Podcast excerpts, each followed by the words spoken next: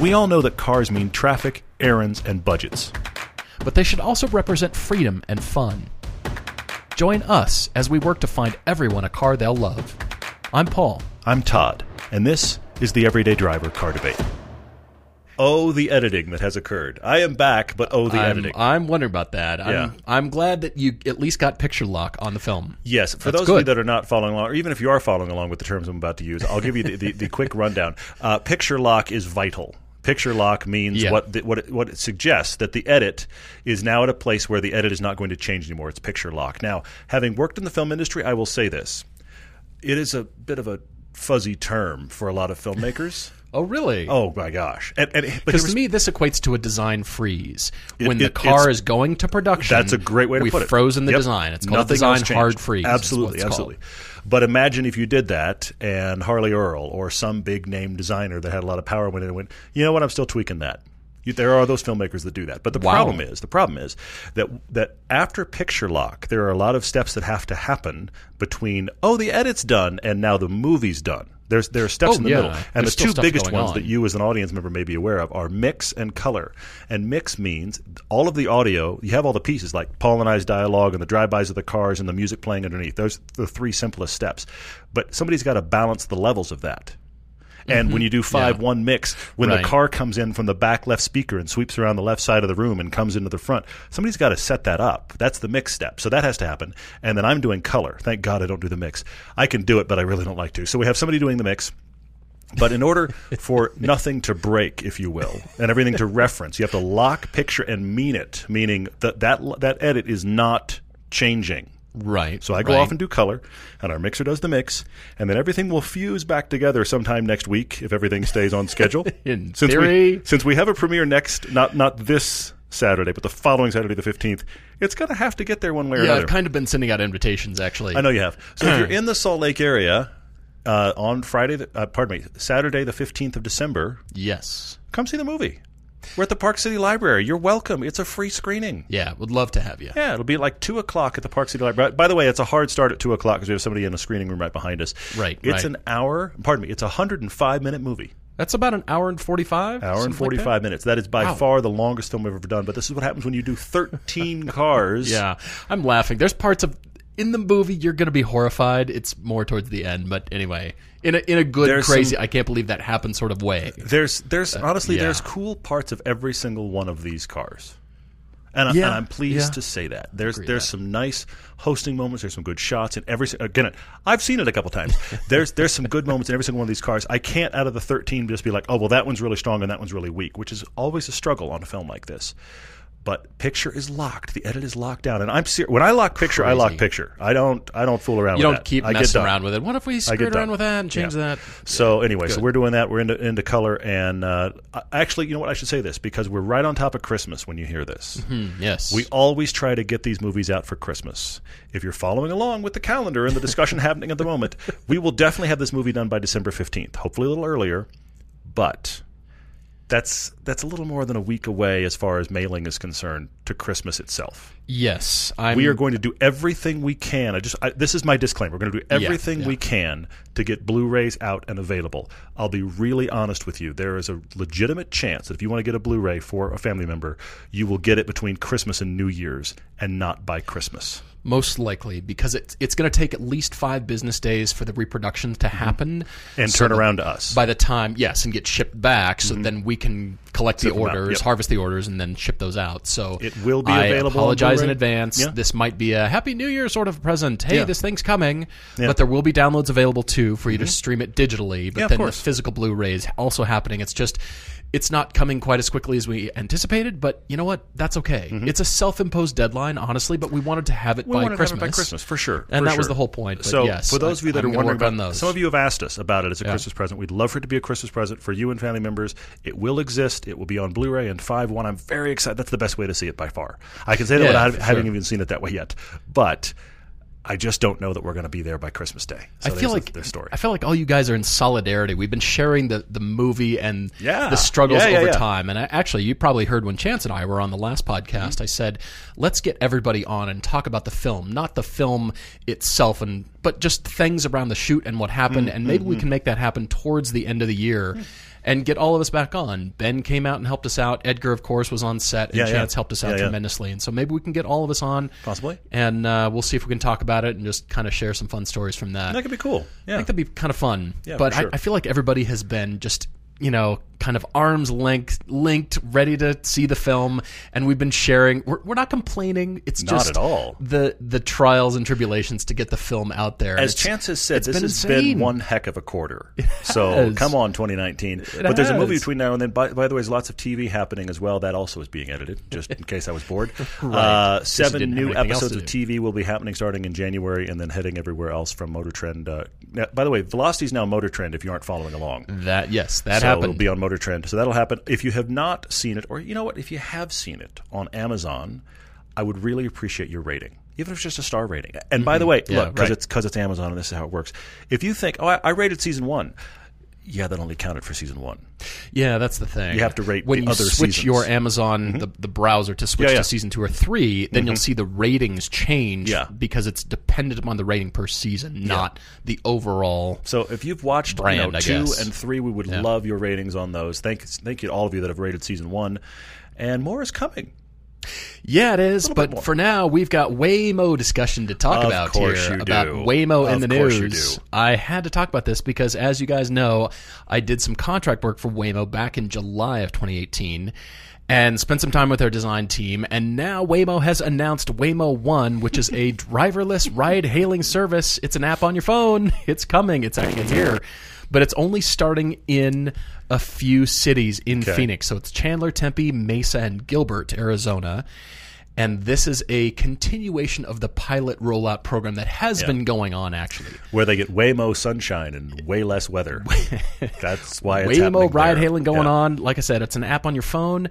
You can now collect a ride hailing service, an autonomous ride hailing service. Wow. I believe they're still Wow, going to have the driver chaperones in the cars to start with. And they're think- Mm-hmm. all Chrysler Pacifica minivans. Waymo has redone the interior. It's Waymo Beta, and it's new stitching. It's actually the stitching is in the colors, the green and blue of the Waymo logo. Of course and they've is. reconfigured things for the ride experience. Wow. Because that's where autonomous cars are going. It's all about the ride experience. And so that's what the design team is doing. It's Mm-hmm. Yeah, the yeah, yeah. interior experience. And so now we can all sit and ignore each other together while we're on our phones looking at Facebook. Exactly. We can all So good sit news. staring at our phones while no one gets injured. That's the key thing. we want to sit in traffic and stare at our phones. Now we Right. can while no one gets injured. And the truth is that guy sitting behind the wheel or girl or whoever will be just entirely for people to not be freaked out. Right. Right. I, I mean, I have such mixed feelings about it, Mm-hmm. but the Waymo cars, the Pacificas, have logged 10 million miles on public roads in California, Arizona, Washington, Michigan, and Georgia, and mostly just fender benders up to this point. Okay? I'm just going to leave commentary right I there. like mostly just fender benders. mostly. Anyway, go on. But the Waymo one is out. Mm-hmm. They will continue to roll it out. There will be other versions of it coming. Yeah, yeah, yeah. I still know a little bit more than what they have released, so I can't Mm-hmm. say anything. But I'm I'm actually really glad it's here because I've been thinking about various situations, and I'll get very personal for my dad. Mm-hmm. And when he at some point will need an autonomous vehicle, he's got that door to door, point to point Sure, capability available, sure, and that's for yeah. anybody who can't drive and the blind and. There's so many good applications. Honestly, we Sure, tease, we tease, but there's so many good applications that I can see so many kinds of people that are going to benefit tremendously from this. You make an excellent point because Thrilled we, to see we it. tease because we, you and I, and most of you listening, are in the category of we want to drive and we like to drive. That's a great point. But there are a huge number of people. I of remember, driving. I remember living in LA. This was the case. I knew multiple people in LA who didn't like driving at all. And and if they if they if they could get away with though. not yes because LA traffic is not fun. understandable. but they were never an enthusiast driver, and so driving to them was a chore they had to do because LA does not have public transportation you can really rely on. It is a car based city, and so they just didn't like having to drive. So you have Mm-hmm. everyone from people like that to people who, for whatever reason, health health wise, cannot drive. Yeah. And so, what, whatever your situation is with family or whatever, if you're in that kind of situation, your dad or somebody blind, everybody you're bringing up, you are reliant on another person, which means you're taking up their time. And Yeah, some people, that really is hard for them to ask. But if you're not taking up a person's time because the car showed up, great. Well, even it, better. It continues what everybody likes about cars, and that is your own personal bubble taking you from this point to this point Mm. Yeah. with your stuff, and you don't have to deal with public transportation. Yeah. Trains or buses or whatever that Sure, is. sure, sure. That's why we love cars so much because it's our own personal Yeah. thing and it's doing only the thing for us. Yeah. It doesn't We're have to make five stops too. Yeah, you're right. You're you right. know? No, you're absolutely and so right. it continues that very much, and that's why Yeah. Mm. I think it's going to be more popular eventually than public transportation. Public transportation will morph and change too. Yeah, for sure. But this is going to catch fire, I, th- I think, but only in certain areas, only Yeah. specific cities and specific areas of cities, which is fine. But it's going to serve a niche, and I'm I'm glad to see it. Mm. Interesting. I did have the experience, and I'm super impressed. Level five autonomy is here. It's just in small places, and you and I have discussed this Mm. Yeah. before Yeah, yeah. about you know high def, you know Blu-ray players or or just HD players in general from the '90s and Yeah. what that meant. And Yeah. We've we've dissected this a bit, but I'm really glad to see it. And on my first day when I was working for Waymo as a contractor, Mm-hmm. the CEO sat down next to me at breakfast, John Krafcik, okay. And I knew who he was, and he was just you know checking email, having breakfast. And Was he wearing a hoodie? Please No, tell he me was not. was No, because he's an appointed CEO. He's not the founder. Oh, oh, okay. Did you see a founder? Was he wearing a hoodie? I did not. No, he was wearing a tracksuit. That was Larry. That's a that's he a wandered that's a through step. Waymo. That's a step beyond hoodie, by the way. It is. Tracksuit is it, sorry. Scruffy with tracksuit. Siri, seriously, Then he's the, in a the different billionaire category. with hoodie. Billionaire with hoodie is dressed up billionaire. True. Billionaire in tracksuit is I own all of you, and you're lucky I'm even dressed. Pretty much. That's really what that is. gonna grace you with my You're presence. lucky I'm even dressed at all. It was Yeah. it was uh, Larry or no, it was uh, was it Larry? I can't remember. I could- I really couldn't was. tell you, but I it was it. one of the two founders. billionaire in a tracksuit. Of and it's not was. like they're a billionaire. They're worth fifty plus billion. Oh, I know. Yeah, yeah, yeah. Uh, I- anyway, I'm going to wear a tracksuit because who's going to question me? Yeah. tracksuit plus scruffy equals. I'm just Yeah. gonna cruise the halls. Unbelievable. hey, what are you working on? Nice on? problem to have. anyway. Yeah. So yes, that's that's here. We're of course going to be continuing to follow it very closely, but I do want to switch gears a little bit over to Maserati because you've heard of my distaste for the Levante. I'm being kind. Your excitement about the pickle fork. Yes, let's let's have pickle fork discussions. Let's do Let's that again. do. Well, the news is FCA is laying off 3,245 Hmm. workers in Italy because of the Levante sales drop in both Europe and the U.S. And I don't like seeing anybody get laid off. That Yeah, is yeah. not good. I don't like that at all. Yeah. But that should be a resounding message to FCA because aren't SUVs and CUVs the craze right now? Aren't they the in thing? Fair Doesn't point. everybody Fair want point, them? yeah. And when your SUV sales are dropping in this CUV market, this mm, SUV market, interesting point. What does that tell you? Interesting point.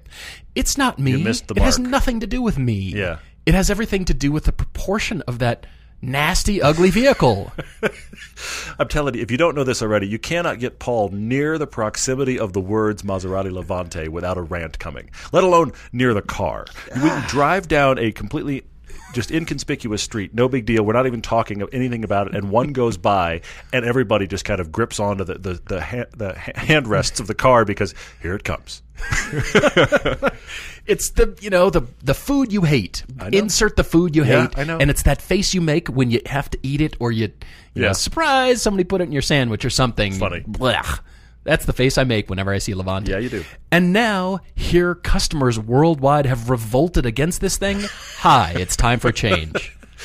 Wow. Yeah, uh, you make a good point about the fact that if you can't sell an SUV in an SUV market, what have you done wrong? It's a fair question. It's a I'm- very I'm fair question. Just saying, Yeah, and all right. I don't want right. anybody to get laid off. I hate seeing that. That's Yeah. awful. I don't want That's- people to lose that's their the point. jobs. I get that. Yeah. but workers are taking temporary turns at going to the plant and they're trying to keep the plant going and wow.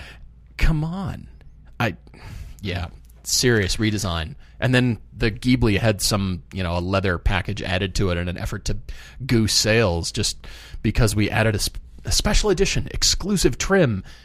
No. No. Now, now here's a question: If you make a lot of a car and only a few people buy it, does it become exclusive again? Does it become exclusive by lack of interest? Dang right. I have one of 50 Limited because edition. the 5,000 that they made, nobody else bought. Here it Yeah. is. The Maserati Edizione Nobile package adds a touch Yeah. Mm. of class to the Levante, Ghibli, and Quattroporte. I don't think so. Yeah, I saw that. They add a paint job, two-tone leather seats, and a few other sprinkly badges around the car. None of which will increase its resale value, which will be about 10 grand in about five years. And yet, in the same design studio, there are Alfas being designed, probably right next to Maseratis. Possibly. Possibly. Does this grind your chestnuts or what? Well, they sit next to. Didn't they sit next to each other at the LA Auto Show? They We did. ju- We just, kind of stood there and just kind of did that tennis look, that back and forth look that you do while watching Exactly. tennis. We just kind of looked back and forth and went, huh. And and I also thought it was funny at the LA Auto Show. They had a actually really gorgeous. I like blue cars. Had a really gorgeous blue Alfa Spider, 4C Spider. Yeah, right. and I just I there's a part of me that thinks I'm going to own one of those cars in my life, in spite of the fact No that I have ranted against its handling capabilities at the limit. I, I kind of think for track, for maybe C, for maybe road. uh, maybe because That's I kind of think that the 4C Spider is is kind of magical in its own way. Unless you really want to drive it at the limit, and then it really falls apart. Right, and by I- magical you mean very understeery at Spa on track. Well, but Magic, I'll- very I'll- Well, but here's the thing: Slide through you a had corner. understeer followed by snap oversteer followed by it was unreliable, and that was the worst. If you're going to be understeering the exact same way, the exact same time every time, I don't like You're it. predictably bad. I don't, exactly. I don't like it, but I can try to accommodate. But if I can do the same corner at Spa three different laps, three different times, and get a completely different response from the automobile.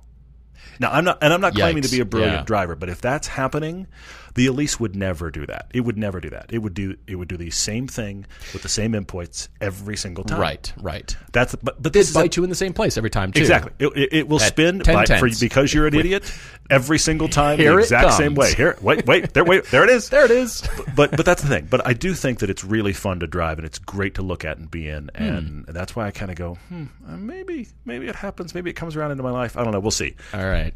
Well, we've got a couple of great debates. One from Nick F, who's having a minor identity crisis. He's a longtime BMW fan. Mm-hmm. And then after the break, we will tackle Andrew J's fresh college grad debate here. Mm-hmm. Very he is in Bowling Green, Kentucky, and tells us that he is a new college graduate with a manufacturing engineering job in Bowling Green, Kentucky. And I read that and I thought, are you at the Corvette factory? Yeah, exactly.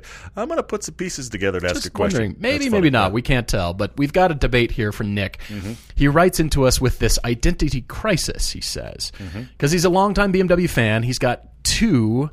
Uh, well, two BMWs. He's had two E E46 330i's with the ZHP package. Mm-hmm. Which is what you want. That's one of them that he has, and that's Yeah. his current daily, and an E E36 M3. Mm-hmm. And his wife currently drives an X3, as a matter of fact. Yes. And he Yes. said the current BMW offerings just are not speaking to his heart. And he likes the 2 Series, but he needs the 4 door to handle the family life. Okay. And he doesn't even like the 3 Series, the new 3 Series Yeah. either.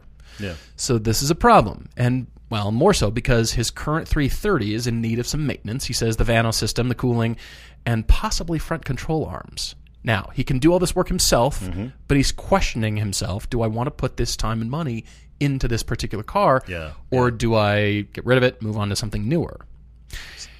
It's kind of kind of interesting. ZHP, th- these are hard to find cars. These are the ones you want. The E E46 330s, that is your close as you can four door M3 of that generation. Because, of mm-hmm. course, the E46 was only made in two door.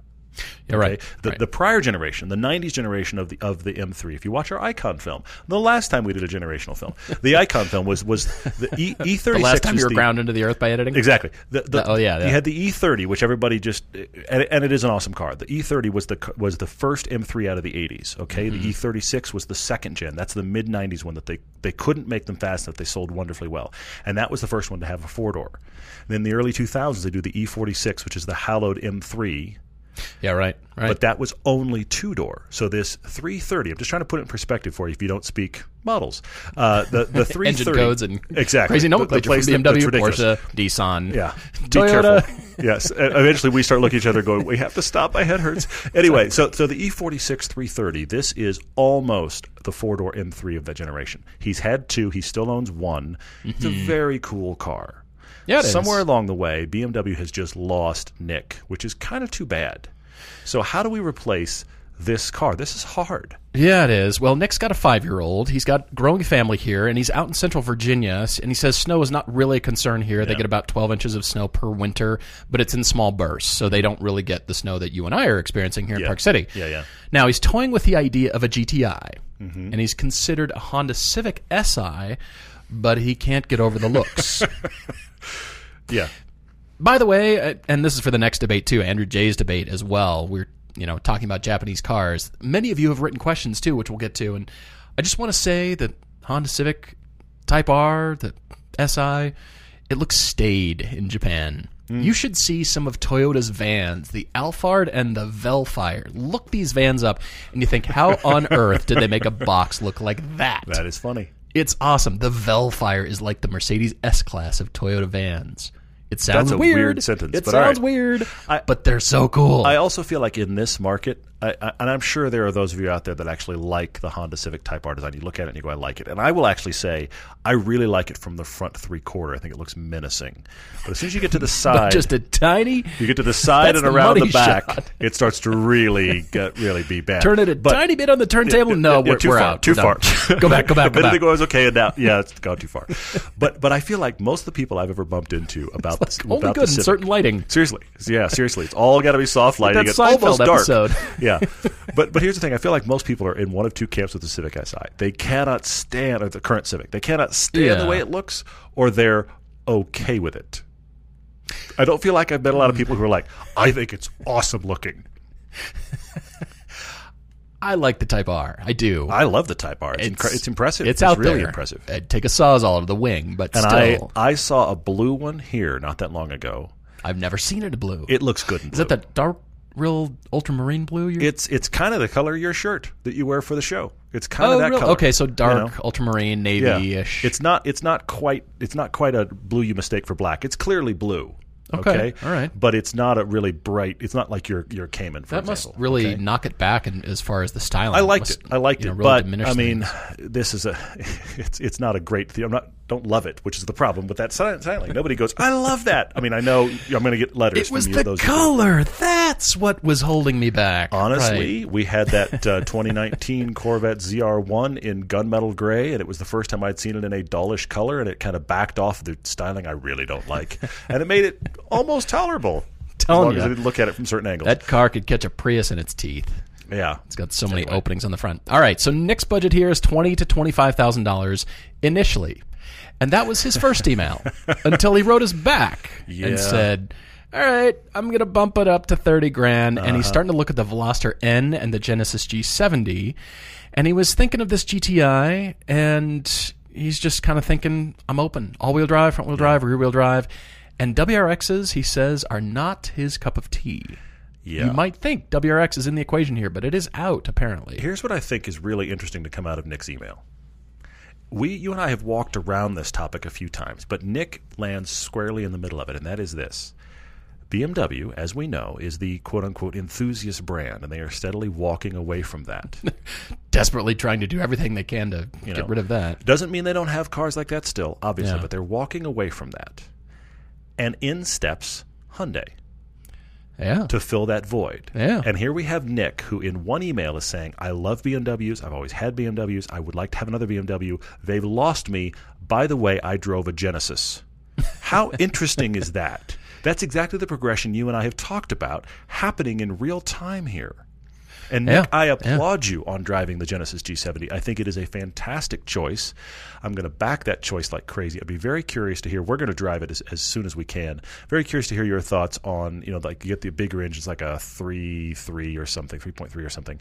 Uh, there's that engine, but it only comes with the auto, or you can drive the two liter turbo, which everybody on the planet makes now, with a manual. Yeah, right. Right. So I think that, and here's the thing: the only people I would advise against the G70 is if you had uh, four big people to put in it, but it's you and your wife and a couple of kids is what Yeah. you're looking at. So at that Yeah. point, fine. So I think that's a really good choice. I have some others for you, but I wanted to back you up there. I think that'd be a really good BMW alternative, which is an interesting place to be here in the market. yeah, it is kind of strange. Nick, allow me to assuage your fears and smooth your feathers just a little bit by saying The senior chief designer of the Hyundai LA studio is a guy named Chris Chapman, who used to work at DesignWorks BMW. He has designed the BMW X5, the original X5, mm-hmm. the X3, and the Z4. So Hyundai actually has a BMW designer as head of the studio. Yep. Yep. That means a lot. And Luc is now taking over for Hyundai. Peter Schreyer from Audi is out. Luc has taken over. So these guys come from the German sports car manufacturers. And they come from great years of those manufacturers. They do. too. Yeah. They do. So they bring a lot of great design sensibilities. Chris was actually an instructor of mine at Art Center, as a matter of fact. Interesting. But uh, yeah, I, I saw him at the LA Auto Show, and Okay. and uh, he is the senior designer there. So Hyundai has a lot of influence that's taking the Mm-hmm. Korean influence, the Korean styling, but really making it more clear. I think it's not just Hmm, Okay. All right. um, you know, just kind of superfluous designs, I guess, and they're kind of searching. They found their language, okay. and it's Yeah, it's a bit of mix of both. The. Stinger is a great look that that has a lot of very staid German kinds of elements to Mm-hmm. Agree it, but it's got a, a little bit of style, a little bit of Korean flavor in there too, and that's Mm-hmm. I think why I like it so much. So we're going to continue to see those kinds of designs, and I Mm. Think that yeah. could be why you're attracted to this G70. I'm also going to suggest a, a couple cars here. You're looking for Android Auto as I've got to have this, and you'd really prefer a manual. 30 grand. Do you know the Hyundai Elantra GT Sport is $23,000 brand new? Okay. Comes standard with Android Auto and Apple CarPlay. I think these are kind of interesting because it's Hyundai does a Fiesta ST. Yeah. 200 horsepower turbocharged car. Yeah, it's not nearly as dynamic as the Fiesta ST, but it is interesting. Not I- look, nearly. It's, it's it's competitive in the class, I'll and I'm it that. suggesting this is because we don't get the Fiesta, Fiesta ST as a new car any longer. True, true, true. You could go buy a used one. And Tom, very over in. Germany, driving everything on the planet now that he works for Auto Motor und Sport, Unsport. He's driving everything on the planet, and he he had a long diatribe with me about how great the new Fiesta ST is, the updated one that they're getting in Europe. And then Oh, I I'm told sure him it's brilliant. we're not getting it, and I swear to you, I think he fell over, and he was like, "How is that possible?" Because apparently it's even better than the one we got. Which astounds me. I Yeah. believe it, and the market for it just isn't here. At least Yep. that's what Ford tells us. So I'm suggesting that as the newer alternative to that. But I do want to revisit this car, and I've suggested it before. Now, the Veloster N might come with those standard features as Mm-hmm. well. I think that's a great car to look at. The I come to the Civic Sportback, no wing on that car, Yeah. kind of compelling. Yeah. But I'm going to suggest this again. It's it's it could go either way here. It's the Buick Regal GS. Okay. For 2018, they introduced the Sportback version of that, but they Yeah. took away the manual transmission. It only comes with a 9-speed automatic. Which is not the best, but yes. So if you went to 2017 Regal GS, you Oh, I see where can get the manual. I see where you're going. They're well under 30. yeah, yeah, yeah. And this is continually every time I sit in one, I think, wait, how come I keep forgetting about this car? Mm-hmm, This this is actually kind of cool. A Buick, cool. What what am I saying? There's the red one like we drove originally. There's a red one here in, in uh, Park City. I've seen it a few times, and it turns my head every time. It's I mean, just cool. If you didn't like the Buick badge, you could you know order the Opel kit and Opalize it Okay. and All right, get sure. rid of all the Buick stuff. Yeah. but they're cool as an Opel. Look those up. They're cool, period. Yeah. I just. I like the style of Okay, these. all The right. Sportback is pretty interesting. Mm. For 2018, 2019, they've introduced this Sportback style. It's like Buick does an Audi A5 Sportback. Mm-hmm. Oh, interesting. That's Okay. exactly what the yeah. size and proportion of that car is. The only problem is they took our manual transmission away and gave us the nine speed. Okay. Yeah, not the best. But the power is still there, and for the price, it's really compelling. They start at like thirty nine, so for a twenty seventeen used, Hmm. you'll actually sa- save money. You'll be well under your thirty thousand dollar price point right Look there. you. Under budget too. I'm, wow. I'm bringing that right, back as an right. Mm-hmm. option because we could go hot hatch. We could. But this is a bigger car, and I thought this over a Cadillac ATS because the ATS does not have the manual transmission. Hmm. True. You know, like the styling better. I come back to the Buick Regal Yeah. GS as a save money, be happy. Yeah. Wow. Yeah, I mean, he says he, he says he'd prefer a manual, but I but I read that as if to say he realizes that a lot of stuff doesn't come in that. And So I think, think he's gonna be open I think to that. Okay, yeah. Yeah. yeah, yeah, Interesting. Okay, I like that.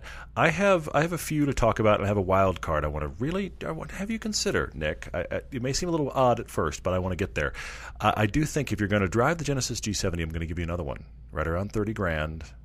Go drive it. Might need a, a six month old, year old one. Drive the base Alfa Romeo Giulia for me.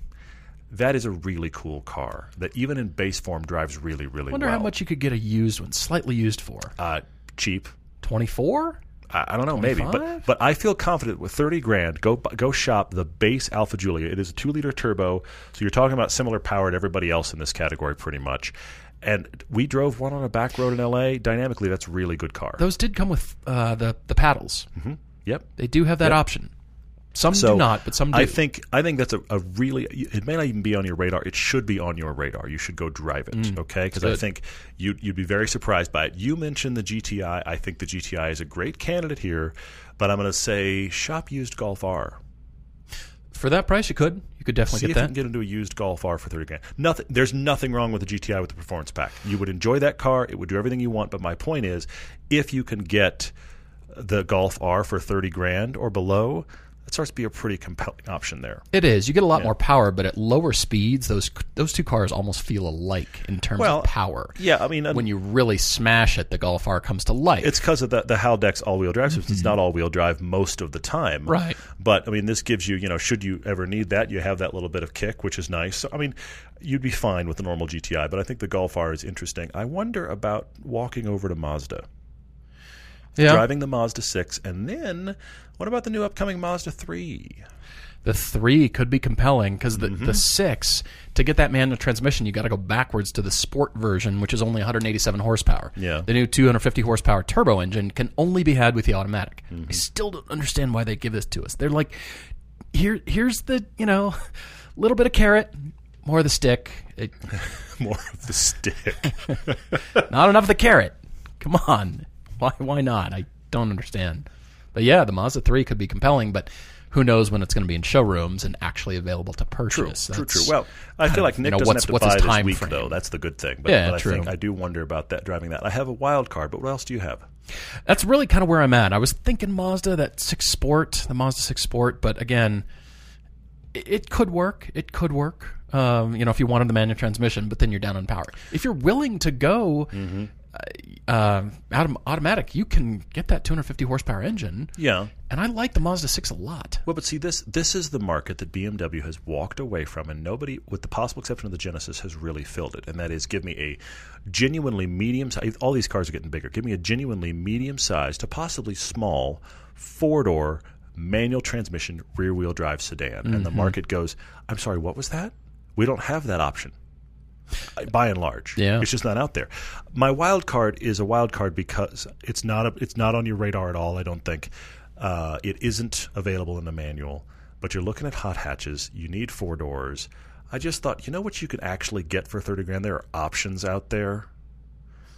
The Mercedes GLA AMG 45 for thirty grand.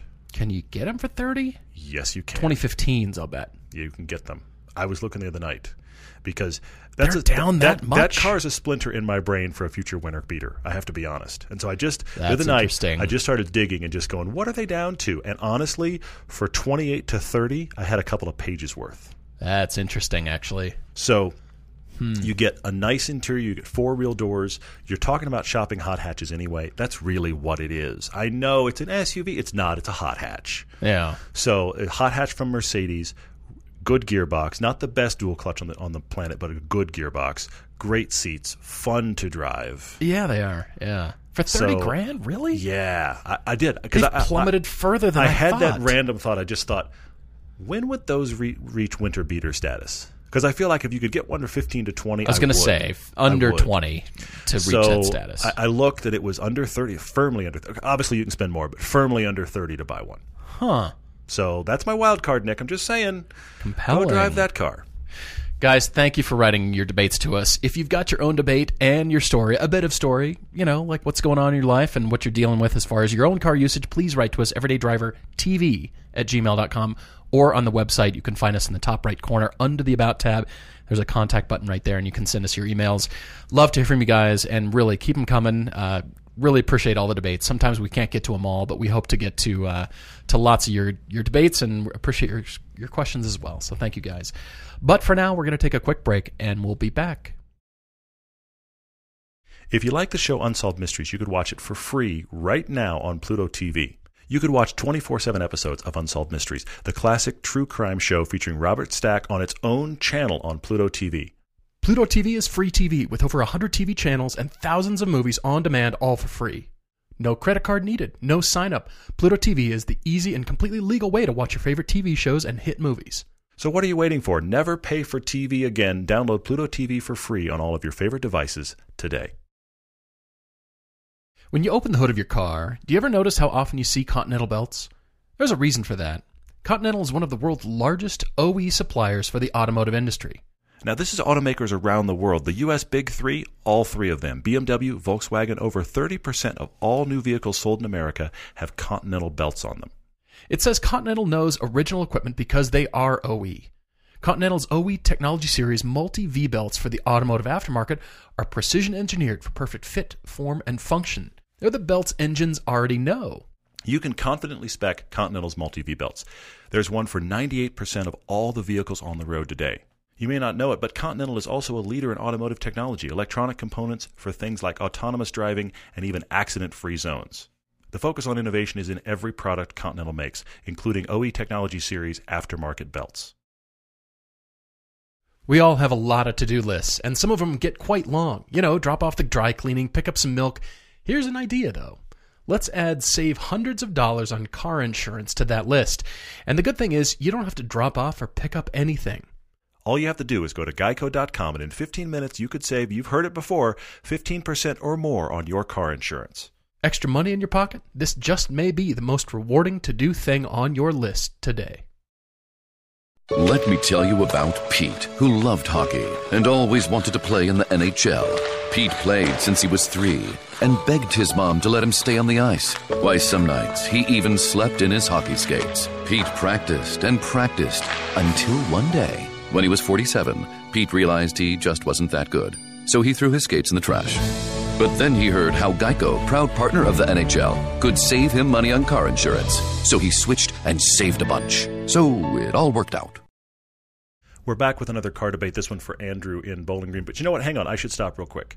Nick, who we just ended the last part of the podcast with, mm-hmm. I can hear some of you listening about what I said about Nick. I can hear some of you yelling, in spite of the fact this is a one way podcast. You're saying, Where was the Chevy SS? And I'm saying to you, you can't get the manuals for less than 30 grand. Oh, no kidding. You can get the autos for around 30, but the manuals have, have, have lingered a bit. Now, I'm sure some of you out there have found them. in almost every car now becoming more expensive than the automatics because the- there's a proliferation of automatics. Well, because those of us enthusiasts that want the manual when we shop used, we're shopping for those cars. So uh, finding like a, the dealers know this. finding a Chevy SS in manual for less than 30 is needle in a haystack time, whereas that GLA is just out there, which is crazy to me. But anyway, let's talk about Andrew in Bowling Green. Uh, may or may not work for Corvette. We're not sure. He's a recent college grad, and we do like doing debates for recent college grads. Yeah. Thanks for writing, Andrew. Really appreciate it. In previous podcasts, we have recommended waiting 90 days, which is his current plan for purchasing a new to him car, and he's got a budget. Well, the Paul limiter's right at 20 grand. it's almost like if you have your budget at 15, and you know the Paul limiter's 20. Why even mention the 15? Just saying. They're trying to not spend all their money, and he's he's giving us the ninety I'm day wait because he's your money. going. He's going. I did get a great new job. I should wait a little bit, shouldn't I? Yeah. Nah. no. Waiting is probably fine, and he's got a Miata right now, a 94 Mazda Miata. Mm-hmm. With some drawbacks, but living in Bowling Green, But that wait, that, Well, when that comes around, that becomes the understatement of the podcast. Go on, keep going. All right, he's in Bowling Green, Kentucky. He's a 10 minute drive from a phenomenal road course. Mm-hmm. And he says this is a spiral down the track car route with his poor Miata. yep. It now has a fixed Recaro bucket seat, no soft top, hard top only, no radio. Well, it's got a Bluetooth speaker, zip tied to the roll bar.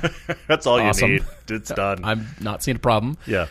And the AC compressor went out, and Kentucky summers, he said, regularly hit the upper 90s, and his work attire that is required is steel toe boots with dress apparel. Yeah. So does he work for the Corvette factory, or does he Don't know. not? Don't know. That That's sounds okay. that sounds more like an executive position to me. We're me. rolling with, except the steel toe boots. Except for Are the you- steel are toe you boots. kicking You're- somebody? What? What is this job? I don't know. All right, so he says right, anyway. wearing that, that's not fun, the tight seat. He should just put the new compressor in, but he will be able to keep the Miata, which he plans on making even more hardcore track focused. Which I think is great. Keep it and go down that route, but then have another car. That's where we are. Absolutely. All right. So he would prefer a manual as well, but he's okay with a good automatic. Mm-hmm. And his commute is mostly city, but he'd like something that gets better than 20 miles to the gallon, something like that. All right. So he's in South Central Kentucky, and he's okay with rear wheel drive from a weather perspective. Mm-hmm. Sure. Yeah, why not? And he said he's a bigger guy, weird proportions. He's six foot tall, 225 pounds, but he's got to, you know, get into something that is tall people friendly. We definitely know what Oh, that's totally. like Yeah, yeah, yeah. because his first car was an 04 Hyundai Accent base 5 speed. Mm-hmm. Well, he said this car is Yeah. boring but insanely reliable, and he tried to kill it, and it just wouldn't refuse to die, wouldn't die. which is great. That's great. That's that's what you want for like a first car. You you kind of want it to just stand up to the teenager having a crazy idea, and the car goes, "Sure, why not? Let's do that." Had to graduate to the Honda Fit Sport, which was fine, but kind of boring, lacked feedback, even though we like Fits. They're cool. I think you like Fits more than I like Fits. I'm just but I'm impressed, by them. I'm very impressed with them, honestly. All right, so now he's at this Mazda 6, Mazda 3 hatch. Actually, his mom has a 2015 Mazda 6 GT, and he mm-hmm. likes it, but it's an automatic. But right now, he is looking for an E E90 335i sedan. Mm-hmm. He loves the idea of having a 300 horsepower sports sedan that is mostly Yeah, a sleeper, yeah. super modifiable, sounds amazing, but he's concerned with the German reliability. But he's a wrench. He's got access to shop with a lift, which is huge. Most Yes, people that's don't. That's the big thing is a lift. He's looking for something like that, but he, I think he's open to suggestions, and uh, he does mention the National Corvette Museum, the NCM Motorsports Park. I think that's your track. Yep. Which makes me to- wonder: Do you work for the Corvette factory? I don't know. We're gonna have to go there at some point and, and, and talk to Andrew about this. Uh, so this is the interesting thing. There's lot, lots of stuff here with Andrew. I, there's something about this that I find kind of fascinating. He keeps mentioning four door sedans, but he doesn't have a reason to have one. He drives a Miata. yeah. His only car's a Miata. It's not like I need to get another car because I can't fit my stuff. That's not in, in here anywhere. And yet somehow Andrew is only looking at four. He's only really mentioning four door sedans. I didn't hmm. go that route, Andrew, because I get the impression you don't have to have four doors. I think you've gravitated toward it, but I don't think it's necessary. I want to get you in a car that you because you've been dailying a Miata and tracking a Miata. You're used to a car that is informative. You're used to a car that is driver involved. Sure, sure. You'd like to be a little bit less driver involved for the everyday, but I and I get that. but yeah, keep that Miata. But I but I'm thinking about what you're coming out of and thinking about I can't put you in a boat and I can't put you in something that's just numb because this is what you're coming out of. Mm-hmm. So I didn't mm-hmm. really worry about manual transmission as much, but I worried about the things you've told us and things I think will do all of the look, I'm just going to climb in this car on a 90 degree day and the air conditioner is going to work and I can sit here and be comfortable. But yet I still enjoy driving this. I think that's key. Hmm. And I'm going to say it to you, Andrew, and you're probably not going to be too surprised. But you asked about gas mileage, you asked about all this usability, manual if you could. Why aren't you looking at an 86, a cheap 86 as your daily? Take the Miata off into madness. Okay, just embrace the madness. Can you put a giant wing on it? Please, Why not? Why Andrew? not? If it needs it, why not? Uh, but so so do that. But but the '86 is I have a normal Miata style car to commute in in all weather. Hardtop, manual transmission. You will fit all the big guys we know, including ourselves, fit in that car just fine. Great gas true. mileage. It's true. Drops the back seats. Yeah. You got to at least look here because you're not a guy coming out of a Miata where you're just like, I need lots of power. You're coming out of a '94 Miata. okay, the '86 has got plenty of power. Sure. you got at least. I don't know that it's the answer, but please don't keep it off your list. Don't have a blind spot to this car. Go drive one. And it doesn't say that you know you need to win drag races anywhere in your email. not at all. So he know, drives a power thing. Miata. He- right? he's not about winning drag races, but he'll he'll kill you in the corners. Well, yeah, true. Well, this E E90 335i sedan. I like it, but if we're going to go that route and you're truly ready to work on a German car, guess what? I think both Todd and I are recommending. I'm wondering if you're going to say the same. Car you're I'm smiling at me. Keep here. going. How about an E E92 335IS? Bingo. Yes, that's They're well under 20. Yep. If you're willing to take that on, you can find them 18 to 20 grand with 60 to 80,000 miles on them Mm-hmm. right now. It's the two door, it's, the, E92. It's, it's play. It's the play. It's the play. Did you guys know this engine has overboost that gives it more torque for a short period of time than the M3 of the same generation? Yep. Holy moly. Yeah, that car is quite nice to drive. I mean, look, I, I don't have any problem with you getting the E E90 335i sedan, but I don't understand why you have to have four doors. The 335 IS is the better play. It really is, especially for that kind of money. My biggest problem with that car when we originally drove it was I felt like it was too expensive. But at twenty grand, it's like But now, no don't I don't I need one? I need Yeah. I need one. Yeah. I mean, you've got a lift, Andrew. I mean, all right. If that's out because of concerns about I'm going to dump money into this. By the way, you need to check with your insurance company, especially Yeah. you know, younger yeah, yeah. drivers. for sure, for sure. You know, honestly, from high school to college to just out of college, they're they're still high on their rates. Everybody is under under is. thirty and unmarried, this is a problem for guys. honestly, the, I happen is. I happen to turn twenty five, which for my insurance company was the uh, was the break point. I happened to turn twenty five and get married in the same year. My insurance plummeted. Must have loved that. Yeah, for sure. It's one of the only wise financial moves I made. Anyway, moving on. Yeah, this is not a financial podcast. We're here to spend your money. never. Yes. But for 20 grand, guess what? You can also get a 2016 BMW 228. The one I found Hmm. was an X Drive, but you can probably find one just rear wheel drive only. I'm sure. 10,300 miles for 20 grand flat. What? Done. Done. Someone bought that and didn't drive it at all. Yeah. 10,300 miles. It's black. Yeah, it's the all wheel drive, but who cares? You could find that car for sure. Yeah. yeah, yeah. yeah, I I'm see that. Hmm. astounded at the 228i's. They have dropped to under 20 now Huh. with right. decent Okay. miles. Okay, that that's, that's Now, compelling. newer car, higher insurance, Yeah, yeah, yeah. uh, you got to weigh that out. Mm-hmm. You're going to have to balance that out. But if you're going to go the BMW route, I'd actually suggest the 228i Okay. and maybe have less fear about, you know, the cars on the lift all the time. Kind Possibly. Of thing. Interesting. All right. Just a thought. That's good. That's good.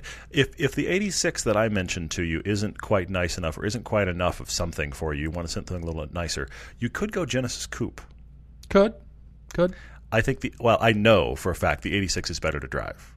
But the, Oh, yeah. the Genesis Yeah. Coupe is the better to commute in. So kind of pick your poison there. Uh, we already talked about 335 IS. I have to go there. You've mentioned kind of walked around the world of the GTI. Go go drive a GTI. It's good. It's just it's good. You, you can't. Here's the thing: you can't go wrong with a GTI. He's got the rear wheel drive fun car handled. Totally. Commute car, hatchback, nice place to be. Yeah. You could take people you work with out. It's got plenty of space in the front and rear, leather. It's it's it's everything you need a commute car to be and still has some fun in there. Now it's not as fun as I like cars to be often, but it's hard it's hard to argue a GTI for just this is my car that I commute in and I'm an enthusiast. Yeah, GTI, done. Mm-hmm. So that works. While you're there though, you got to drive the Focus ST just to have something a little more hair on fire than the GTI, a little bit more. I'm still a crazy car guy than the GTI. Here's the thing, This will slide past the insurance agent. They won't know. It Yeah, has exactly. more power. but it- but if you're there, if you're there shopping the Focus ST at all, I have to say it. Do you need a Fiesta ST in your life? I can spend far less of your budget. They're tall people friendly. They're tall people friendly. In fact, Edgar, who shoots with us, he complains all the time that he works with a bunch of trees. Okay, you and me and Chance. And here's Edgar, who look to Edgar's credit. Edgar Edgar is normal sized. Edgar is. is perfectly normal sized man, but he's standing around going, "I hate all of you. You're all way too big." So, but he he mentioned to us, you and me and Chance all really love the Fiesta ST, Yeah. seating position wise. And Edgar said to us on a couple of occasions, everyone he knows that loves it is a tall guy Which is and funny. He's it's never astounding quite me. liked the seating position. Okay, and he's like five nine, five ten. Okay, so something to think about. You're a big guy. Fiesta ST seem to fit big guys really well. They're crazy fun to drive. So this is. Look at it this way: the GTI at one end of the bookends and the Fiesta ST at the other. Drive hot hatches because do you want to go commute and, and, and nice to be in? You're in GTI world. Do you really want to keep it fun? You're in Fiesta ST realm. So you got to drive at, at least those three: the the uh, GTI, the Focus ST, and the Fiesta ST, and just go. Where am I? Still can't believe Ford not bringing the new one here. I Yeah. just I know I know their plans. We've talked about their plans. They've Yeah. Mm-hmm. announced their plans. I still can't believe it. I'm totally. still beside myself. Well, about and this. then after that, I, I got in that big discussion with Tom, who just he, he he just went off about how the last one was great. This one's even better. I believe him. I, I'm yeah. All right. Well, we've got to jump to questions here, and I'm going to start out on Facebook from Devin B. Said his wife has finally acquiesced to a Germany trip next year. Does that mean you're coming with us on our pilgrimage trip? I'm Let's just do asking. that. But he asks, what are the bucket list items outside the obvious for car mecca? You know, the Ring Spa, the Porsche Museum, the BMW Museum, and the Autobahn. Mm-hmm. I made a little list for you. Oh, did you? Good job. Okay, great. Classic Remise in Berlin and Dusseldorf. Okay. That's the. It's like Klassikstadt in Frankfurt. Okay, sure. They're Sure, very sure. much like that. Yeah, yeah. Motor World in Stuttgart, of course. Yes. The Deutsch Museum in Munich. You've got to check out that for submarines and rockets and aircraft Hmm. and all Mm-hmm. kinds of cool stuff. There's also the Auto and Technik Museum in Sinsheim. The Volkswagen factory in Dresden, where they used to build Phaetons and Bentleys because of the W12 engine. Interesting. Okay. And then finally, non-car related, if you're in Bavaria, you got to go to the Neuschwanstein Castle. Yes. It's so cool. Yes. It's actually concrete and rebar. It looks like it's from the 1200s, you know, where they had pigs' heads on a stick and, you know, torches. And it's not. It's built Yeah. with modern building materials, but it looks cool and it's fun to be in. And the stories around it with the prince are, yeah, it was, it was cool to. it's a very cool castle. Very cool castle. And then It's- just enjoy the f- strudel in Bavaria because I'm a strudel eating guy. you are. Yes. It's awesome. strudel and watches, and it's crazy. It's the greatest. Here's the thing: that's the castle that uh, that that the Disney castle is designed off of. It's that fairy tale castle. You've ever seen like a crazy It's so castle in Europe? It's probably that one. Yeah. So it, that's cool. I will say some other random thoughts though. You're in Europe. Is your wife? I get the vibe your wife is coming on the trip, which means you're probably going to have to do some non-car related. Things. Right. I kind of get that idea too. A couple of things to think about. And I don't know if you've thought this way or, at all, Devin, but once you get to Europe, one, getting over there for an, for an American, that's the expense. Once you're there, hops to other countries are cheap. Oh, Like, yeah, they're easy. really cheap. Yeah. So think about think about Europe in a larger sense. Forget uh, forget just staying in Germany for a second. Think about Europe in a larger sense. Okay, you jump from Germany to Paris, incredibly short flight. Germany to south of France, incredibly short flight.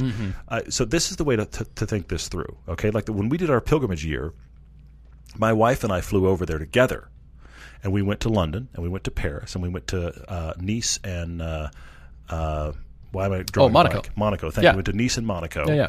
And these were all little tiny. I mean, very cheap, like hop flights. You know, like hundred bucks, and you're there. Okay. The flight's cheap. Monaco's not. No, Monaco's expensive if you get close to it. You like land in Nice and you feel the, the, the oppression of the cost. But anyway, if you're not even in town yet. But but but here's the thing. But but honestly, take a take a hop to Paris. You may as well fly into Charles de Gaulle from the U.S. and then hop to Germany to do your Germany stuff with Yeah, us. right. Hint hint, and then come back out.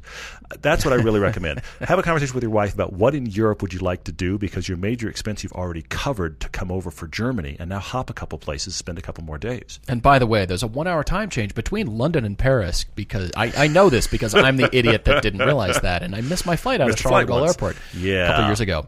Have fun trying to find a hotel room at 11 a.m. or 11 p.m. I mean, on, um, you know, when you missed your flight. Anyway, I'm that guy. Michael Conti wrote in on uh, Facebook and he said, "Okay, we talk about the BMW 1M. We love it. We talk about it as a moment in time car. If you've watched our Icon film, I keep." Talking about Icon now that we're almost out with uh, American Original. American Original is the title of our Corvette film, and here I am talking about Icon. But he said, "Okay, so what makes the 1M driving experience better than or different than the M235i or the M2?" I like this question a lot because I prefer the 1M to both those other cars. I know. Yeah. yeah. And the biggest thing I'm going to tell you is steering feel.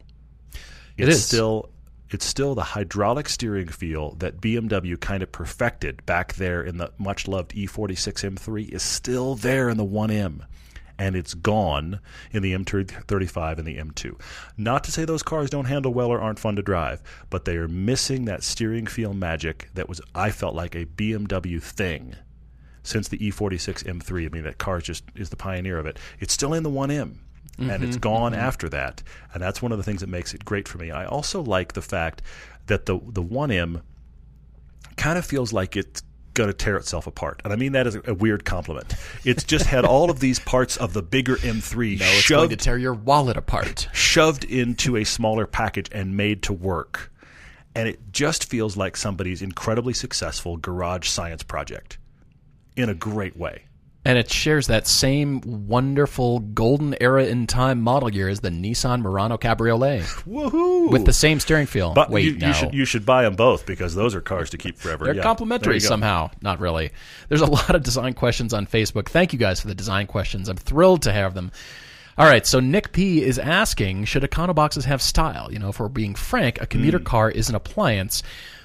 And it seems like car manufacturers are trying to do some, you know, beauty award. But in the end, do people really care as long as it does what its main intent is? I absolutely think style is important. It's probably one of the most crucial differentiating factors at the lower end of the market Mm, interesting.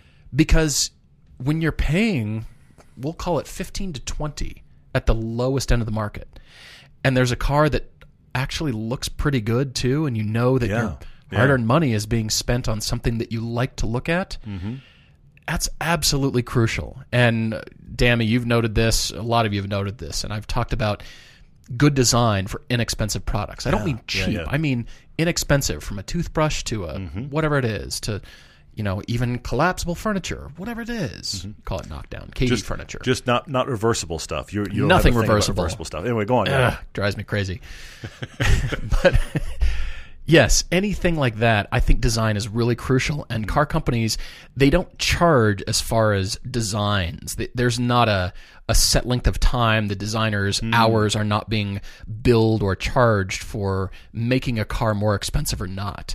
Now, they have things to worry about, Yeah, and that's yeah, why yeah. the designs get really creative or not because of mm-hmm. they've got to keep the manufacturing inexpensive. And so sometimes they'll combine good, good example is the turn signal integrated into the headlight cluster itself. It's one Yeah. part from the supplier instead Yeah, of yeah, yeah. multiple parts. So you'll just see smoother bumpers, but then you've got more real estate to deal with. So how do you make that look good? Mm-hmm. Designers actually worry about this, and it's not really a demotion for designers to work on an entry level car. It's more like a creative challenge Mm-hmm. because if you've got a blue sky budget and you've got the all right, we're doing another Aston Martin. Everybody, go nuts! Start Yeah. sketching. well, sure, let's make some beautiful lines. You know, Yeah. great, but Yeah. how about the low end of the market? It's absolutely important. It mm, comes mm. down to the stuff we have in our lives. That's mm-hmm. why design matters. The clothes you wear, the watch you have on, your eyeglasses, your mm-hmm. shoes, the art you hang on your walls, and the products you touch Yeah, yeah, in your life are chosen because you like how they look. Yeah. They have to function. They have to meet that need. Excellent. Yeah. But you like that art on your wall. You like that thing in your life, and wow, what a great deal! It looks good. It feels good. It Mm-hmm. does the thing that I need it to do. I'm buying it. That's excellent. I, I can't add to that on the design side, but Nick, I'm going to add to something you actually followed up with Dammy, and you made the comment where you said, shouldn't we as enthusiasts not care and buy an Econo box that just does the daily stuff and then have our fun car on the side? I see your logic there, Nick. If that's your headspace, then buy whatever as an Econo box doesn't need to have style because you have your fun car. However, we are not normal. Okay, when you're buying, when you're, let me put it this way. Okay, if, sure, you're, if yeah. you're a, if you're a person buying new at the bottom of the market, that's your only car. True. You're True. not buying something else for fun. And I also submit, I could be wrong. If you're an enthusiast who's buying a throwaway car, you're not buying new. very true. So the people that are buying the fifteen to twenty-two thousand dollar new car, styling matters because that's the only car they've got. They're buying new at that part of the market because they need the warranty. Generally, you want a new car that's going to run and has a warranty if there's any problems, and that one looks better than that one. Mm-hmm. Still matters. Yeah, absolutely. All right, what else did you find here? What other questions you got? Uh, there are other design ones I definitely want you to cover, but I've got. Uh, I love this one. This is interesting. I am not Sean Clark on Instagram. What do we consider fast? And then his follow up question is he gets the impression that as we have gotten into, let's be honest, ridiculous zero to 60 numbers, Yeah. Yeah. what's fast anymore? And are we all now numb to what fast means? Bec- and I, I remember being this kid when when you're 14. great question. When you're 14, a zero to 60 is all that matters. You're- playing top trumps. There's a British reference for you. You're playing top trumps all the time with your friends about what car is cooler because which one's faster. My son at nine is about this. Hmm. He's like, "Well, Dad, is it faster than the Lotus?" I'm like, "Doing what?" which which grinds his little gears because he's like, "What do you mean? Is it fa- is it faster?" I'm like, "But what are we talking about, buddy? Straight line? Yeah, that car's faster." He's like, "Well, how is that possible?" I'm like, oh, "Top speed? That car's whatever." Power, Exactly. heat exchange. But I'm like, what are we doing? But what are we doing in the corners? What What are we talking about? I'm going to submit a couple things here. First off, I think personally, any car that does a zero to sixty in less than six seconds feels quick. Okay. I, I Okay. yes, you can get into stuff that does three seconds. We've done three second. I mean, cars, we have to put a qualifier on it. You have to put a number on Mm-hmm. it, right? but but I think I think as we get to a place where the cars that are super fast are all in the two se- something second range, which is insane. Yeah, yeah. Doesn't six seconds seem slow? Not from the seat, it doesn't. A six second car, genuinely, a car that goes that fast, feels quick when you put your foot in it. Beyond that, it starts to feel slow. But, putting it another way, we're all getting spoiled for torque. For sure. When you put your foot Turbos in it or half electric. throttle, Sure. that's what when you're going 30 miles an hour and you want to go 30 to 70. That's what we're starting to be boggled by. Okay, and this is where electric cars are completely throwing off the metric of what people think is fast. That's why anybody gets into a Chevy Bolt, forget Tesla for a second, a Chevy Bolt and goes, that car's really quick because of the mm-hmm. instant torque. A Nissan, I, I know people that own Nissan Leafs and can't shut up about how fast they are. It's a Nissan Leaf. Hmm. It's not an actually Funny. fast car, but it's an electric car. Yeah. So it has punch the minute they breathe on the throttle. So this is completely destroying our metric. It's not about the number, but the torque matters. And I think that for most people, a car will feel fast. Like this is really powerful if you do the 30 to 70 thing than the Yeah. 0 to 60 thing. Yeah, the get on it punch. I'm going to add quickly the proportions of the chassis and your ride height. Hmm. In your Elise, 80 miles an hour feels like 160 million miles an hour. Feels like a bullet. You're right. It does. You're right. 80, 80 miles an hour in the Cayman kind of feels like, all right, we're moving. Yeah, this car's a little bit higher ride height. You know, the chassis is a little bit bigger. There's a Mm-hmm. little bit more insulation. 80 miles an hour in a big Mercedes S class, you might have to pound stakes to see if you're moving, as my Yeah. dad says. Yeah, I see it. He always says that. You're right. Yeah, yeah, yeah. You're right. Get out and pound stakes, see if you're moving. I, okay, I think I know what that means. Your dad. Anyway, yeah. He's got all these isms from Kansas. does. Like he just pulls out on me every so often. But yes, I, I look at that as the size of the car. Let's say a big truck. You're Mm-hmm. sitting way up high, big Ram trucks going 80 miles an hour. Yeah, feels doesn't feel that fast. sustained 80 in a big truck like that, or even a like a bus, sustained 80 miles an hour, suddenly you just kind of like, are we going quick anymore? I have no idea. But a little tiny screaming car, you're like, we're really moving. All right, many of you have asked about the new Chevy Silverado. Mm-hmm. You've got to look this up. This is the 2020 Chevy Silverado HD, and especially in the Z71 package, I believe it mm-hmm. is. This just dropped on the internet. Yes, it's the Z71, and the front end is completely redesigned. And um, a lot of you, and well, a lot of journalists online are doing double takes and kind of dropping their coffee and everything else because because of the ugly. The room is spinning because of the ugly there's not a lot of cohesive design going on. There's not a lot of language. There's a lot of we've got to make Chevy bold and brash and have something to put this on. There's Yeah. a giant chrome opening surround, so it's like chrome lipstick on the intake on top of the hood, and a giant chrome bar sticking all the way across the front of the hood, well, the front of the grill intake. There's not a lot of cohesiveness going on here for me. The proportions of the truck are nice. They sit high. It looks beefy and like a work truck, but Wow, I I agree. I'm not sure what the thinking was here, and I think sometimes design studios suffer from the fact, or they don't stand back and think, you know what, that's not working. Sometimes they do. Most of them have a turntable, or they see it in VR, and they they're constantly looking at it. But I'm not convinced, and I'm I'm not appreciating a lot Yeah. of the design. I'm not even seeing it from a truck standpoint. Like, wow, that that's a classically appealing look. I would do a lot of things differently, to be honest. I'm looking at it here, and I'm kind of just playing with the. You're watching me playing with the photos here. I, uh, I I keep covering up that silver bar in the grill, and thinking it works otherwise. Yeah, and Jared B's question on here is, you know, he's saying the design direction is more truck. And Yeah. this was one designer's interpretation, but keep in mind, it's never just one per- person making a decision. This is a committee of designers. This is a small design team reporting to a design manager and submitting your designs based on a number of different things. Sure, Manufacturability and what do we want the front end to say? They wanted to say Chevy. It's huge. Well, they're trying to compete with that thing that Ford introduced with the Raptor and now in doing all of these trucks, where you can see Ford massive all the way across the front of the grill. So somebody gets, that's that's the discussion I hear when I look at this. Somebody's in a meeting going, "We need to have Chevrolet and a huge name across the front because Ford's doing it and making it look great." Todd B also has a question from a design perspective. Why are so many cars and CUVs looking the same, grill design to body design? Well, it's Hmm. proportion on those because of the size of vehicle that people are shopping for. When you've got that same canvas to start with, Hmm. you've got to differentiate yourself. I think Volvo's doing a great job. Their as a stuff of does fact. good, yeah. Mm-hmm. Jaguar's doing a great job. But then the rest, you can see from Japanese and Korean automakers, they do look the same. I agree. Even the Fords, the Kuga, Mm-hmm. Yeah. the what's it called in the states? The Escape. The Edge? That's it. Escape? Which one are you going the, with? Yeah. The little tiny one. Got it. Yeah. Yeah, they all look the same, and that's because of proportion. Mm-hmm. But honestly, I mean, I, I'm picking out design details and themes, so they look different to my eye. But some of them I've done a double take on. You know, I think that's the new Volks. Wait a minute, no, Yeah. it's not. I'm wrong. in pro in, in profile, like silhouette, they're almost exactly the same. The other thing that's affecting this, Todd, is that uh, you've got all those European crash test standards that are happening right now that make for very straight front ends and then bulbous hoods, and that's mm-hmm. affecting everything. And so when once you do that with the scale of that CUV, you're stuck.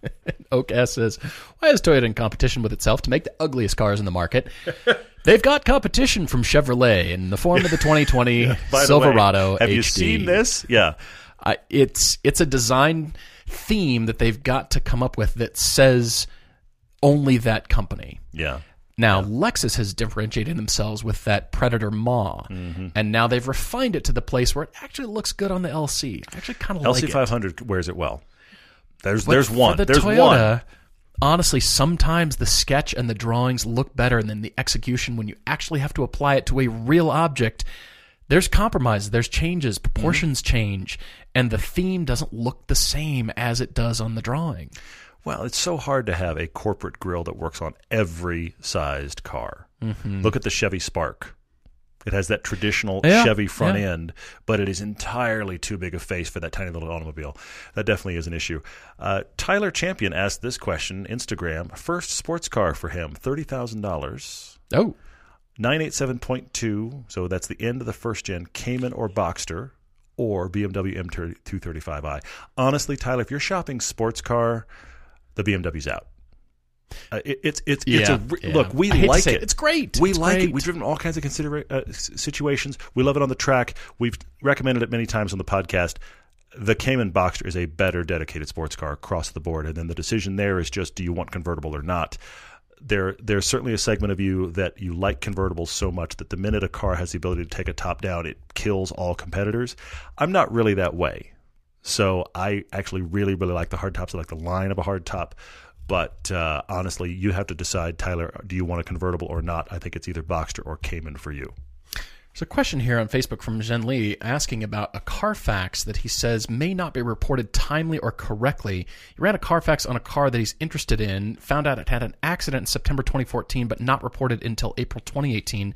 Looks like it takes a while for that data to populate, and maybe whoever it, you know, whoever I guess contributed the data didn't contribute it in a timely manner. That's weird. I'm curious as to if we've got listeners who know a little bit more about the Carfax data entry process and how long it takes from a body shop or somebody to report that information.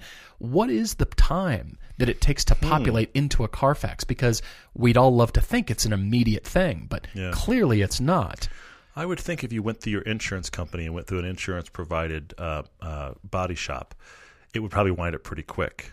If you didn't, things Yeah. get really fuzzy really quick. And it depends on what exactly is the damage. It looks like uh, some damage reported after the accident, but yeah, it just got populated. Interesting. You're going to have to, I mean, if it's the car you own, you're going to have to actually kind of determine, uh, you know, how how bad is it? I guess. Do you does it make you dislike the car enough? Does it drive the improperly? damage? Yeah. Are you falling out of love with it because of the damage, or is it acceptable? Is it is it a level like wow that it's a bummer, but you know I still love the car and that kind of thing. Even though you'd think that'd reduce the value, Jen, that's uh, that's a bummer. I I'm really sorry to hear that, but um, you know it's one of those things where it's a personal decision, I suppose, at that point, and um, you know you can talk about that to the next owner as well. Yeah. Uh, you know nothing, JFlow on Instagram. Interesting question here. After years of him driving front wheel drive cars on mountain roads, he feels like he's got that kind of dialed, understands uh, how to do the braking, acceleration, etc. How hard and different is it going to be to move to rear wheel drive? Hmm. I'm going to say two things here. First off, uh, any car you shift to to drive the same roads that you did before. Understeer to oversteer. Well, but yes, but but any car you jump into, even if it was all front wheel drives, you've noticed that things are a little bit different already. Okay, you, you drive a Fiesta ST a little bit differently than you drive a GTI. They're both front wheel drive cars. They're both good front wheel drive cars. What how did how does that specific car rotate? So you're going to have to adjust no matter what any car you hop into. But the rear wheel drive thing you're going to notice two things. I don't think it's going to be a problem for you at all, but two things you're going to notice. One, it is amazing when you disconnect the steering from drive wheels. There's a lightness on a back road. You might not even notice it or care about it much in town, but there's a lightness on a back road that is kind of magical. Mm-hmm. That that mm-hmm. really that's that's the illuminating part about it is just how that feels when you get into a corner and you weight those front wheels and they're doing nothing but dealing with direction for the car. That's very cool. That that thing you'll notice is different. The other thing you can do is how much you can actually corner under throttle in a rear wheel drive car. If you sure. if you put your foot sure. in a front wheel drive car, a lot of them will just start plowing worse you know. But that rear wheel drive car, you can actually like. There's a there's a, this. Sorry to go there, but it's one of the first places that I was overwhelmed with this sensation. There's double gauche on uh, Spa. It's a double yes, left corner, right, right. A little bit of a downhill to it. Okay, it has a washout, huge like parking lot sized washout. Yeah, yeah. You can put the car in, and we've done it in lots of rear wheel drive cars. You turn the wheel, and the entire rest of the corner is up to your right foot in a rear wheel drive car. It's amazing. And the more you give it gas, the more the car just rotates or washes or rotates or washes. That's amazing. You Yeah, can't you- get that out of a front wheel drive car Yeah. ever. I've felt it on back roads before, but that corner is so extreme and so extended that the first time I hit it right in that uh, in a, a rear wheel drive car, it was an M235i actually on Spa. I just thought that is the best experience of that discussion I've ever felt. You lock your steering angle, keep it there, and then finish the, Cornering finish the delicacy of the corner with your right foot. cornering entirely with the throttle. That's the big difference. All right. So last question for me over on Twitter. David P. Thank you for writing in. What do we think of the Continental Extreme Oh, good. Contact Sport Summer tires? Glad you picked this one up. You know, I actually had Continental Sport Extremes uh, on the Audi A4 wagon that I had. That was the Ultra Sport package before they introduced S Line, and they put those car those tires on that car at, from the factory. Yeah, yeah, yeah. It chewed through the tires, but the handling was great. The grip was fantastic Yeah, you always liked them, didn't you? really liked Continentals, and that was that was my experience. They were up there, in my opinion, with the uh, the the elements that we love about the Michelin tires too. you think they're that good, really? They're up there, definitely. They're soft enough that you think, all right, do I want to spring again for these next Mm-hmm. time they're due? Because those tires, I think, lasted me eighteen thousand miles. Oof. Now, of course, I was driving the car hard and fast. Yes, you do. Yes. 18,000 miles. And so for me, that's up there with the Yokohamas. They're excellent, but they, you know, they, they're soft. They Yeah, chew through yeah, the yeah. tires. And, you know, not that Michelin's don't by any True, means. true, it seems to be a good balance on those Michelins, but I'm definitely open to driving those new ones from Continental. And Mm. I'm, I've been a big fan. I just, you know, found a lot of performance things that I like out of the Michelins, but I, I really love Continentals too. So it's one of those things where we got to drive them and uh, then really decide. But Yeah. you've got to come back to you know it's great that the car comes with them, but do I want to pop for them again? Do I want to always the discussion about tires for sure. Man, well, uh, we've got to leave it there, guys. Massive thanks for your questions and your car debates and your Topic Tuesday questions. If you've got more of a longer discussion Mm. for the Topic Tuesday, please write to us as well. Yeah, they're awesome. More stuff to come. I can't wait to announce the Corvette film to everybody and put it out there. I can't wait to share. It's going to be crazy. It is for sure. It'll be a load off, huh? Yeah, yeah. Hey, but it was a big milestone to actually hit picture lock. I really like Yeah, that. I mean, there's lots more to do still, but that's at least okay. We really have a film now, so that's good. Massive thanks again, guys. Looking forward to next time. Cheers.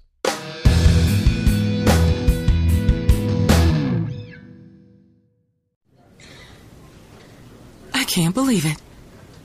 That Gerald is presenting the quarterly budget report with finger puppets? Look, here comes a 1.7% decrease in fixed overhead. Hello, everybody. No, I can't believe how easy it was to save hundreds of dollars on my car insurance with Geico. Who are you? The projected increase in organic Q3 revenue. Hooray! Believe it, Geico could save you 15% or more on car insurance. I'm Rita Foley with an AP News Minute. Federal government worker Blake Murray in D.C. says he's pretty much had it with the partial government shutdown. It's pretty demoralizing, um, you know, and I feel like kind of a pawn in a political game and totally powerless. House Speaker Nancy Pelosi is asking President Trump to postpone his January 29th State of the Union address, citing security concerns. But Republicans say this is just politics, shutdown politics, a move intended to keep President Trump off the national stage. Going to prison for 20 years, a Tennessee teacher who took a 15 year old student and ran for weeks. Prosecutor Dan Cochran. We think it's a serious sentence. 20 years is a significant amount of time. He's going to have all that time to think about what he did, the consequences of it. We asked for 30, obviously, but 20 is a very serious sentence, and we feel good about it. An employee and a customer at an IHOP restaurant in Huntsville, Alabama were killed in a shooting that also injured another employee. I'm Rita Foley.